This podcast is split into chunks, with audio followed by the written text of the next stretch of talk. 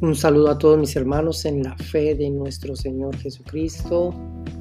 Ministerio Edificar le da la bienvenida una vez más a este hermoso tiempo de edificando nuestra fe a través de las verdades que emanan de la palabra del Señor.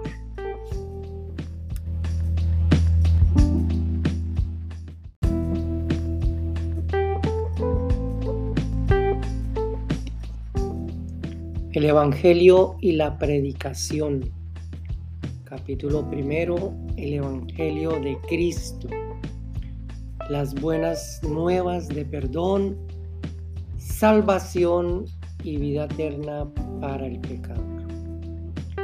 Se entiende por las mismas escrituras que solo hay un Evangelio no hay dos, no hay tres, no hay cuatro, solamente hay un evangelio, solo hay un espíritu, solo hay una iglesia y solo hay un cuerpo. Solo un Dios y solo un Salvador. Por lo tanto, es de suma importancia que entendamos correctamente el significado en cuanto a la naturaleza y propósito del Evangelio, tal como se encuentra en las escrituras y tal como lo demanda las escrituras.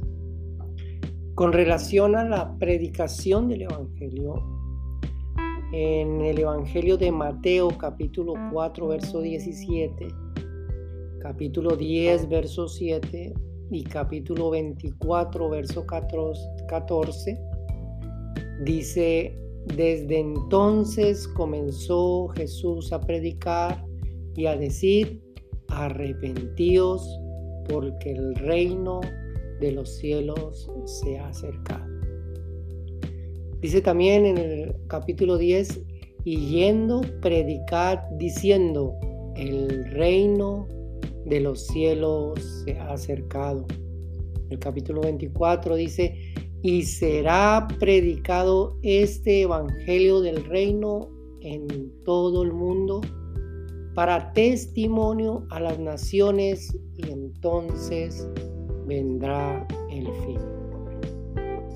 Concretamente, el Evangelio se define como el mensaje, el anuncio de las buenas nuevas que trae beneficios de perdón para el pecador y beneficios de vida eterna por medio de la obra y persona de nuestro Señor Jesucristo.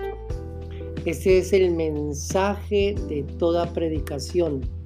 Es el mensaje que proclama las buenas nuevas de salvación para el pecador, en donde se enfatiza el hecho de que Dios es quien llama por medio del Evangelio al pecador al arrepentimiento y a la fe en Cristo Jesús. Miramos, por ejemplo, en el capítulo 3 de la carta de la segunda carta de Pedro. 3:9 dice, "El Señor no retarda su promesa según algunos la tienen por tardanza, sino que es paciente para con nosotros, no queriendo que ninguno perezca, sino que todos procedan al arrepentimiento.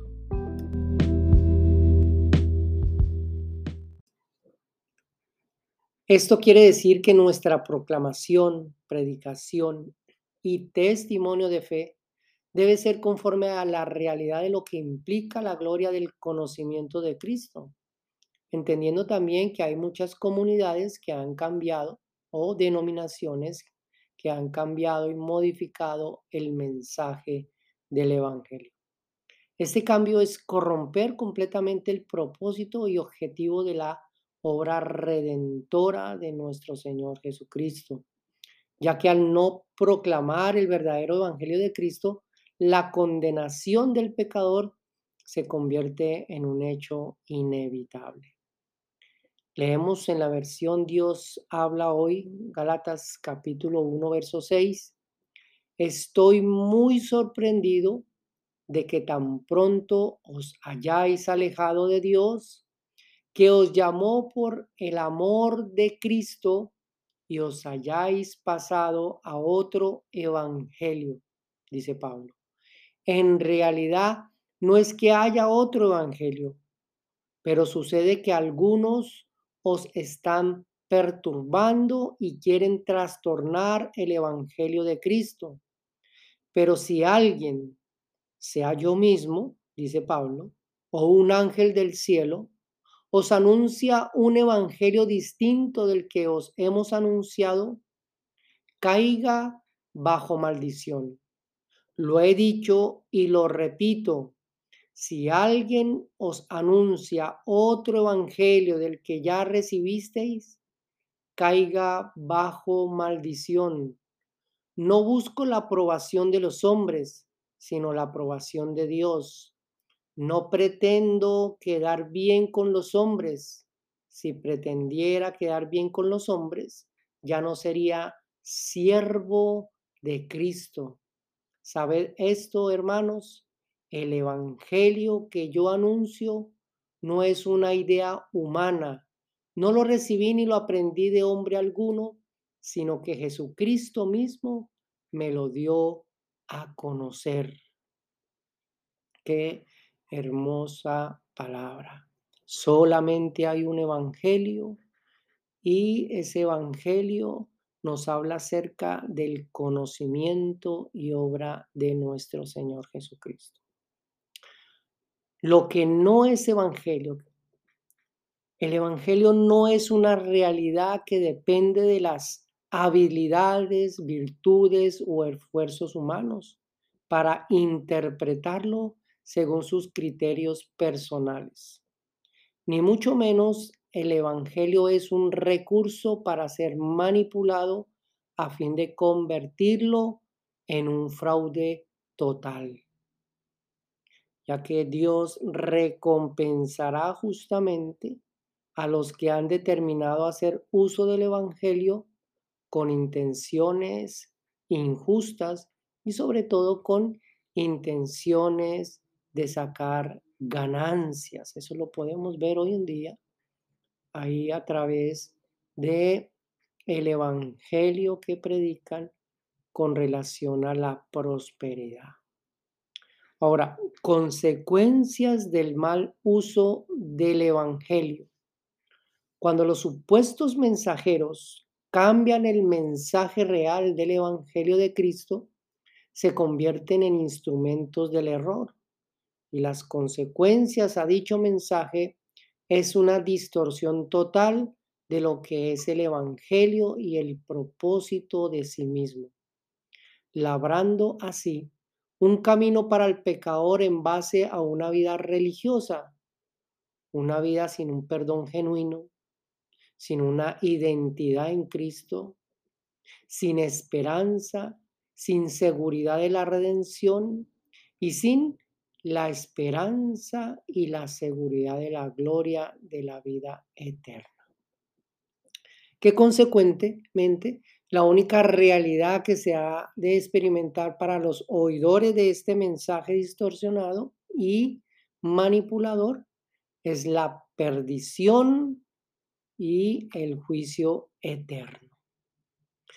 Dios traerá a juicio toda obra del ser humano conforme a sus obras, y conforme a sus obras serán condenados a la muerte segunda, según lo que registra Apocalipsis capítulo 20, del verso 11 al verso 15, el juicio del gran trono blanco.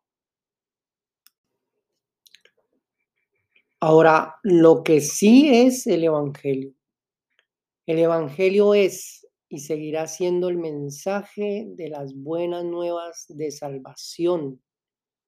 Es el mensaje de fe, es el mensaje de arrepentimiento y es el mensaje que nos habla acerca de la gloria de la vida eterna para el pecador.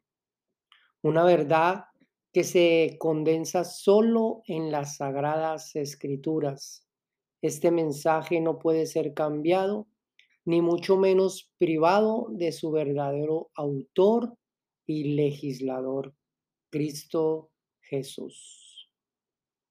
Dios recompensará justamente a todos los que con fidelidad y justicia proclaman el verdadero mensaje del Evangelio. Mateo capítulo 25, verso 21. Ahora, consecuencias del buen uso del Evangelio. Cuando el mensaje del Evangelio emana de las sagradas escrituras, se convierte en la voz de Dios, en donde por su gracia y por su misericordia llama eficazmente al pecador con amor y perdón, a fin de que Cristo sea el camino de una verdad absoluta, que consecuentemente asegura una libertad gloriosa del juicio de Dios y acerca de la muerte segunda, a fin de que la experiencia de la vida en Cristo sea una realidad eterna. Dios, conforme a su voluntad, preservará la realidad de la obra de salvación para aquellos que por el Evangelio hayan sido bendecidos con fe y arrepentimiento para vida eterna.